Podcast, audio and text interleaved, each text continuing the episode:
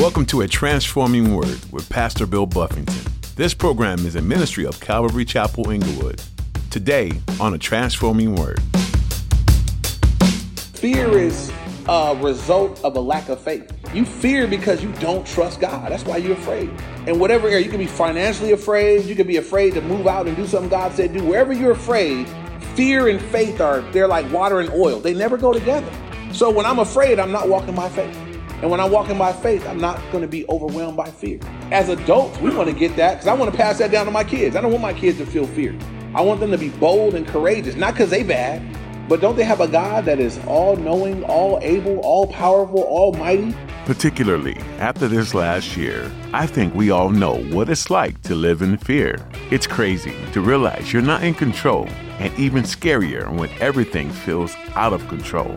But Pastor Bill reminds us today that to live in fear is the opposite of living in faith.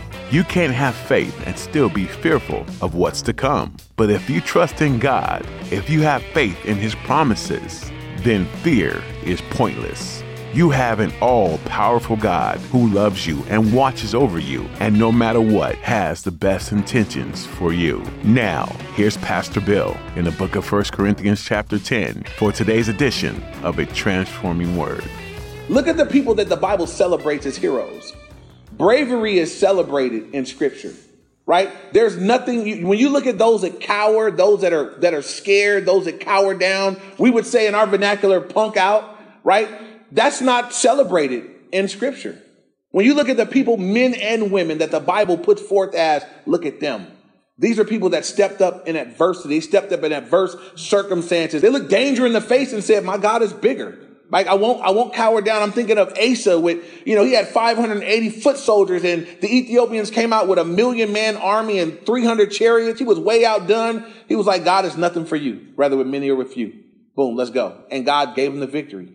Gideon. Gideon was, I mean, if, if you couldn't, you couldn't find a man in a weaker predicament when God found him, but God told him, man, you're a mighty man of valor. I'm gonna do something with you. Right? And Gideon, God took him and, and with, a, with an army of 300, took out the Midianites who had been given the business to the Israelites. Little David, when Saul, who was head and shoulders taller than everybody else, was afraid to go to fight Goliath, he said, you know, whoever will go, I'll give you one of my daughters as a wife and I'll give you free taxes. And then this little cute kid, David, he was ruddy. He says it really means he was cute, right? All these warriors, all these men of war out there, Goliath stomping out there every day, talking about who wants some, and don't nobody want to go out. And then David comes and was like, "Why are you talking about our God like that? I'll fight him." And it, it made them mad. Let's go home, David. You always you out here getting in people's business. He said, "No, I'll fight him," and he fought him, and he beat him. And my favorite part of that story is as they came down to the valley and Goliath yelled at Goliath, you come at me with this little kid, you know, like he just, he was just disrespecting David. It says he came at David and says David ran at him. You don't run at nobody when you're scared. David was like, don't worry about you. Ran at him. Boom. Right? These are the things celebrated in scripture. Esther going in before the king. If I die, I die. If I perish, I perish. And she saved the entire Jewish nation at her time. On and on and on. And so when I look at this story and God says, man, I was not well pleased. Why? Because fear is a result of a lack of faith. You fear because you don't trust God. That's why you're afraid. In whatever area, you can be financially afraid. You can be afraid to move out and do something God said do. Wherever you're afraid, fear and faith are, they're like water and oil. They never go together. So when I'm afraid, I'm not walking by faith. And when I'm walking by faith, I'm not going to be overwhelmed by fear. As adults, we want to get that because I want to pass that down to my kids. I don't want my kids to feel fear. I want them to be bold and courageous, not because they bad, but don't they have a God that is all knowing, all able, all powerful, almighty? We, we, we pretty covered. Amen. And so they were covered, but they wouldn't walk in it, and it didn't please God. God said, Man, I, I was not well pleased with most of them were scattered. Only Joshua and Caleb said, You guys gonna go in. And then all the parents that complained, he said, You know what? None of y'all, y'all gonna die in the wilderness. I'm gonna let your kids go in. It's because you won't trust me, you won't believe me, you don't get to go in. Moving on now, verse six. He said, Now these became our examples. Now he's going to give us five areas that they messed up in, but I want to note first, he says, These things became our examples to the intent. And he's going to give the first one that we should not lust after evil things as they also did. And I want to just point this out that God wants us to learn from their mistakes. God doesn't want you to, you don't have to make your own mistakes right? These things are written down. Like, how come God writes so honestly about the mistakes of those that have gone before us? It isn't to embarrass them for eternity. God says there'll be, there to be people coming behind, and I want you guys to benefit from it. I want you to benefit from their mistakes so you don't make the same mistakes. Every time you study the Bible, you're studying God. I'm looking at the things that please God when I'm reading scripture, but I'm looking at the things that don't please Him so that I can fall in line. When I look at how God responds to people's behaviors, I'm saying, wow, that pleased Him. Or that, why he did not like that. Why he was really upset about that. As theology, I'm learning God. And so we want to have that, that mind on every time we open up the Bible. I'm, I'm learning something about my God that I might walk more pleasing to him. So we're going to see five examples of things that don't please him. And then we're going to get some information so that we walk pleasing to him. Amen. And so the first one in verse uh, six, he said, These things again have become our examples to the intent that we should not lust after evil things as they also lusted. And so if you're writing notes, write down Numbers chapter 11. That's where this story comes from. They lusted after evil things. And that scenario in, in Numbers, they complained. It says the people complained against the Lord, and the Lord heard it, and he became angry. We studied that probably about seven, eight weeks ago. Um, and they were lusting after other things. God had provided for them, and they were like, no, we want something else. We want more than what you provided. You provide manna. We want, we want quail. We want something else. We want meat, you know, and, and God said they, they lusted after evil things. This is it. The word lust means a strong desire. And all of us here have a portion that God's provided for us. It's a bad thing to be discontent with what God has provided. Why? Why? Because you live in a society where everybody wants more. But the people that have the most, they still want more. You know that? Do you know that when you get into the habit of wanting more, that you never really have enough anyway? So God said, I want to, I want to save my people from that. I want you be content with what I provide you with. And if I give you more, praise God. But you need to learn how to be content right where you're at. God was providing supernaturally, and they were like, nah, we're not happy with this. And they complained. But when they complained, the Bible says they complained against the Lord. So too, when I complain and when you complain, we're actually complaining against God. I'm saying, God, you haven't done enough for me. Most of us would never say that. We would never line it up like that. We would never say, God, you haven't been good enough. God, you haven't done enough. But when I'm complaining, that's what I'm saying. Not good enough. I, I, I deserve better. I, I, hope none of us would be fool enough to shape your lips and tell God what you deserve. Because we all know what we really deserve, and it's not better. So, um, but it says, so the number, the first thing that we want to learn uh, uh, that they did wrong was lusting after evil things lusting after things that God didn't have in mind, didn't have for them. Um, and so if you're here today and you find that that's a habit for you, do you lust after evil things? What's an evil thing? You know, there could be, there are things that are evil in and of themselves that people might lust after. There are things that are evil in the sense that it's just not what God has for you. Right? It's not a bad thing in general. It just be, it's bad for you to be lusting after it. I, and again, what's the cure to lusting after evil things? It's when my desire, when, when, when, I, when my heart is directed towards the Lord, God, I, want, I just want you, right? I want more of you. That'll save me from lusting after other things. My, my desire is the Lord. I want more of Him. Because then I'm wanting more of something I could actually have more of that God wants to give me more of. It'd be better for us to want more of Him than to be wanting some stuff and some things. Stuff and things are okay. If God's granted them to you, praise the Lord. But but don't get caught up you know, we live in a very materialistic world that have you feeling like you're not enough and you don't have enough because you don't have one of those. You're not driving one of them and, you know, so forth and so on. And people get themselves into bondage and all kind of debt and everything else, trying to, trying to live at a level that's just beyond what God is doing for you. Uh, that's why I hate the whole word faith movement, where everybody's taught to, you know, claim what you want, and I'm gonna, I'm gonna believe God for this, that, and the fifth, and, and whatever, whatever you want, you're supposed to have. Like God is a genie. God is not a genie. He's not a genie. Imagine if your kids could have everything they wanted. Every parent here, just think about if your kids at every phase of their life, all the silly, immature phase, what if they could just at every phase have had whatever they wanted? Would they be ruined? They would be ruined. So would you. So would you. So you grown folks, we would be ruined if if if everything I was like, I just want that. God, I just know if I can have that. And God was like, mm, nah, I know you. I know you. I know you real good. It's not going to be good for you. You need, I got you right where you need to be. And so we need to trust him that he, he loves us and he has us right where we need to be. Um, some people can handle a whole lot. Some of us are are, are, are held back because God said, if you had any more, you'll walk away.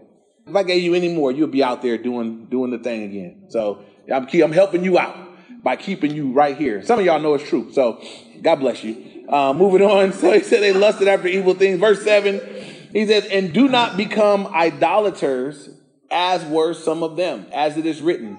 The people sat down to eat and drink and rose up to play. This is a quotation from Exodus chapter 32. 31 and 32 cover the golden calf incident. For you guys that are not familiar with that, um, the people, uh, where it says they became idolaters, Moses was up the mountain spending time with the Lord, getting the commandments from the God, and, and they were like, Where is Moses at? He left us out here in the dead. They were always complaining against Moses. I, I wouldn't have made it if I was Moses. I would have beat the people, you know. I definitely wouldn't have went to the promised land neither, you know. But they're like, where is he at? He left us down here. You know, Aaron, you lead us, Aaron. And they, they took Aaron. Aaron was weak. Aaron was a weak leader. He was that kind of leader that just wanted the people to like him. And it, it, he said, okay, yeah, I'll lead you guys. And, and what they wanted, we sick of worshiping this invisible God. He spends time with Mo. We don't see him. We want a God like all the nations around us. And Aaron said, okay, guys, everybody bring me your gold. Bring me your gold earrings and nose rings and all your gold. And they brought the gold and they, they made a golden calf. And as Moses got done with the Lord, he came down, he, he started hearing, it they was down there like, oh, they was down there partying. And, you know, he came down and the people were, there was orgy and, and they're worshiping this golden calf down there. What did Moses do with them commandments? Threw them down. He said, I mean, how discouraging would that be as a leader? I'm going to tell y'all, if I came, if I took a Sunday off and I came back late and you know y'all was all in here like oh y'all was talk, throwing bottles. I'd be so discouraged. I, that would be so discouraged. That's what moses is dealing with with these people. They're just like it's discouraging but it says that they they became idolaters. How did they become idolaters that quick? God is feeding you supernaturally giving you water supernaturally shade in the day fire at night. I mean he's every, he's all around. Every time you cry out even though it's a complaint he hears you and they still want a God they can touch. Why? Because it takes faith to worship the true and living God, because we don't see him. And so a lot of people do replace God with something they can touch. It's idolatry. It could be a person, it could be a relationship, it could be a thing, it could be a job, it could be a you name it. God can be replaced in many people's lives. So I just want something I can tell. I want something tangible. That's how come some people don't pray, they call a friend. Because you want a person. But you're getting shortchanged because that person can't do anything except say, "For real, I, I, would too." You know, that that's all they can do. They can't help. They can't do anything supernatural. They got limitations. You have access to God who can do anything, has all power, loves you with an amazing love, available twenty four seven, and because of our humanness, we call a friend instead of calling Him. We know better if you think about it, but what do we do in those moments? And so the people here, God said, they became idolaters. Right? They, they were worshiping something other than me, putting something in front of me. And says, that is, as it is written, the people sat down to eat and drink and they rose up to play. Verse 8, that's number two. So the first thing they did was they lusted after evil things. The second thing they did was says, do not become idolaters, as some of them were. Uh, the third thing in verse 8, nor let us commit sexual immorality, as some of them did, and in one day 23,000 fell. Now, this points uh, to a story we haven't got to in Numbers yet. We'll be there in about five, four weeks. In Numbers 25, where uh, Balaam, and Balaam was a prophet. Balak was trying to get Balaam to curse the people of God, and he was it was a it was a messed up prophet. He was trying to pay him off to pronounce a curse on God's people. And every time, and he was willing to do it. And every time he tried to do it, he would get it, it, a blessing would come out. Like God wouldn't let him speak a curse over Israel. And then he said, you know what though? I know, I, I know where to get him, right? I, I, God's not, I can't, I can only say what God's given me. I can't speak a curse over him. But I tell you what, you bring up some of them foreign women and let them come up and entice the men in their tents and have intercourse with them and then have them women tell them, hey, worship, set up an altar to my God. And, and he said, now, and then God will turn his back on them. And it worked. The people were weak in that way, sexual morality. And so all these foreign women came down, they went into the tent and after, you know, they were having intercourse with the men and they were asking to worship their gods. And then it, it brought them into a place of disfavor with the Lord. And God says, as that happened, he said 23,000 people fell dead. God said, don't get into sexual morality. We live in a sexual, sexually immoral culture. What is sexual morality for you guys that don't know? sexual immorality is any form of sexual activity outside the, the confines of a marital relationship. Um, sex is created by God for pleasure, for unity and oneness, for procreation, to be enjoyed between a man and a woman in marriage. Boom. That's what he made it for. So you take that, take that, that same thing anywhere else, take sex and put it into your boyfriend, girlfriend thing. So that's sexual morality. Take sex and have it all by yourself. That's sexual morality. Take sex and look at it on a computer screen. That's sexual morality. Take sex and, and contort the picture and put two men or two women. That's sexual morality. All those things would be considered sexual morality. God says in this culture, that was the form that they did was it was fornication and maybe some adultery as they had sex with these women as they came by, pretty much acted like animals. Um, and God said, and they died for it. And you know what? There are people today dying because of sexual morality. It's happening. The church should be different, right? We live in a, I live in a world, I know the world that I live in is immoral that way. And, and we're to love them and witness to them and share with them, but don't be partakers with them, right? Don't, don't become just like the world in which we live. We shouldn't have the same rate of sexual morality as the world does. It should be different. If you up in this church and you come here every week and you living with a boyfriend or girlfriend for it, you should feel some kind of way. I hope you're uncomfortable. I hope it's real uncomfortable. I hope it's so uncomfortable you leave or stop. But you know, that's that's for real how I am. I, I don't think you should be able to be comfortable just continuing on. You're not right with God living like that. You got to repent of those behaviors. He loves you. If you repent, he'll forgive you and he'll help you do better. But don't feel like you could just stay that way and that God's gonna be okay with it. He's not okay with it. And that's again, I read stuff like this and I'm like, God, because you didn't have to kill him, right? You could have just like spanked him you could have like, you could have cut the food off. You could have said, I'm gonna take away the shade for a while. I mean, you could have done lesser. See, this is when you this is when you study. When I look at the things that God said, they died for that. That's telling me that that's kind of serious then. Right? Even though we're not, we're under grace. That's what messes us up. So we're under grace, so we don't get the, the uh, God's not smacking you down, you know, right when you do something. And so people get like, well, God must be okay with it. No, no, you storing up wrath for the day of judgment. It's not, it's not okay. Uh, I remember when I was a kid, I know I've shared this before, but my, my, I got a brother 10 years older than me. And my dad is a pretty mellow man. Uh, but my dad was the disciplinarian in the home. And I remember my brother, I, I must have been six and he was 16, uh, somewhere around there. But my brother had went out when he was not supposed to. And we shared a bedroom. I was on the bottom bunk. My brother was on the top. And my dad realized he wasn't there and he boom in his car and got him and he came back. And I remember just being in the room and my dad came in there with the big man belt. And now my brother, you know, when you six, a 16 year old is like a grown man, you know, he's six foot tall at the time or whatever. And I watched my dad give it to him. And I was like, I remember my dad, my dad still teasing me that he said, you came into my room the next day and said, Dad, Dad, whatever he did, I'm never gonna do that. I mean, that whooping, I mean, I, I was, you know, I was getting a little six-year-old butt tap whooping, but I was like, nah, whatever he did, I, mean, I ain't never gonna do that. And I was, I was dead serious. I'm like, so, so what did he do? So I make sure that I don't do that, you know? And there are things when it comes to the Lord where it's like, God, you, you feel that strong about that? Then let me make sure that's not on my resume. Let me make sure I'm not partaking of that because because you dealt with that pretty severely and pretty heavily. And so 23,000 died because of sexual immorality. And then number four is in verse 9 nor let us tempt Christ as some of them also tempted and were destroyed by serpents. This is what we covered this past Thursday. If you guys remember, they were there uh, in the in the wilderness and continuing. This is in Numbers 21, continuing in their in their disobedience to the Lord, disobedience to what He would want and God God ended up destroying them, or God sent serpents to to deal with them. Um, the people were journeying; they were getting discouraged, and and they started again. They went to complain, but when they would complain against Moses, they were really complaining against God. And they were accusing God of having brought them out here to kill them. So they were that was the thing that they did there. They're saying, God, you brought us out here to kill us. Now these are the kids of the old generation. They're they're saying the same stuff that their parents said. And we talked about that Thursday, how parents, can pass down your sinful attitudes to your kids. Dang, they wasn't even there, right? That's how come racism passes on like it does. Some old racist mom and dad sharing your tidbits on a certain people group.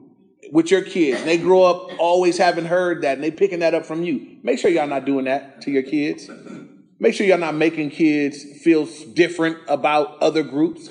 They can love what they are. You know, our little brown kids or black kids ought to be proud to be black and brown and wherever they are. But make sure you're not instilling in them hateful stuff towards other groups. That's not that's not what God would have. Y'all know that? I hate that mess. And uh, I hate sometimes that it's the church people doing it. So hopefully not from Calvary Chapel Inglewood. We're not doing that. I'm telling my kids, love everybody, love them all. You know, high five and slap them. You know, just I mean, we're gonna love everybody and and be good. But then I want them to love who they are too. You know, uh, my daughter's black, got black hair. And I remember having they had some some um, Harmony had some some friends that were Hispanic, and she was like, "How come my hair won't do like their hair do after we go swimming? I mean, your hair never do like their hair do after swimming."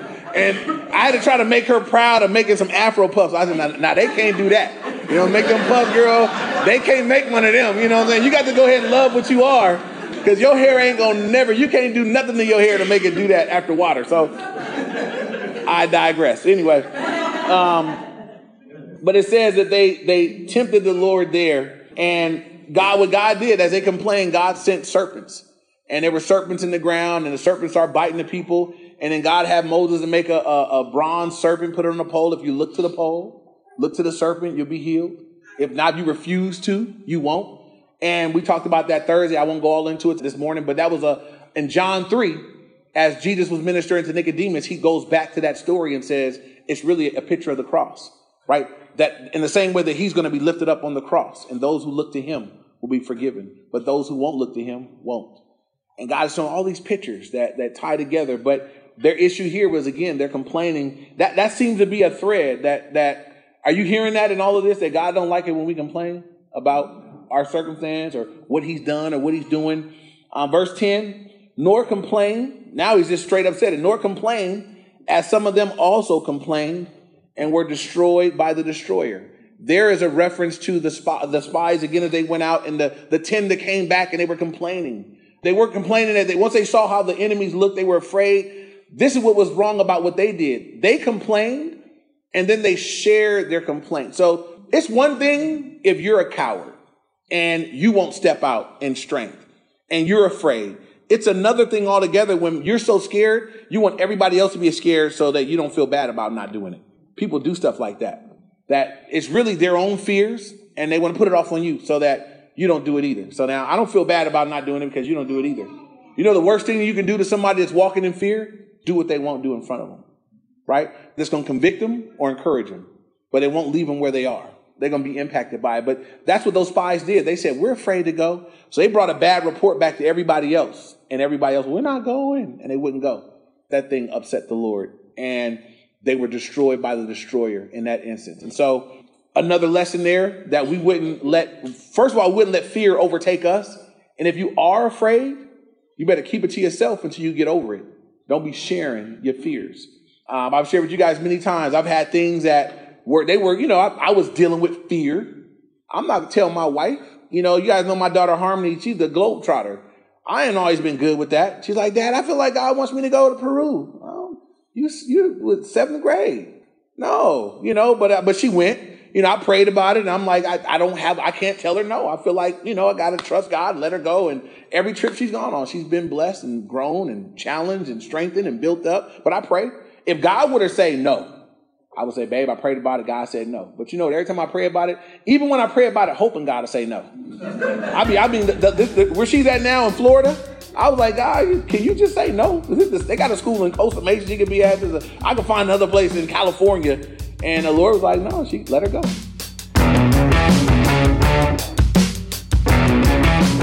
That's all we have time for today on the Transforming Word. Pastor Bill has been teaching through the book of First Corinthians. This book addresses the idea of confronting sin. Paul knew it was more important to hit the issue head on rather than skirt around it for the sake of being approved of by the majority. This is a hard thing to do when you know that tough issues will cause disruption in a church or even a breach in relationship. But what matters most, pleasing God or pleasing man, is something to keep in mind as you continue to study this New Testament book. Can we encourage you as you strive to walk out a life of faith even when it's unpopular. Call or send a text to 310 245 4811. That's 310 245 4811. We'd love to meet you. Do you live in the Inglewood area? Then come join us for worship this weekend. You can get service times and location information at calvaryinglewood.org. You can even find links to stream our services if you're not able to be with us in person. And you can catch up on previous messages online. That website again is calvaryinglewood.org. As we come to the end of our time with you today, we want you to know that we're grateful to have you as part of our listening audience. Would you join us in praying for others who are tuning in and may be hearing about Jesus for the first time? Pray that their hearts will be open to truth and change. Thanks for praying, and thanks for joining us on a transforming word.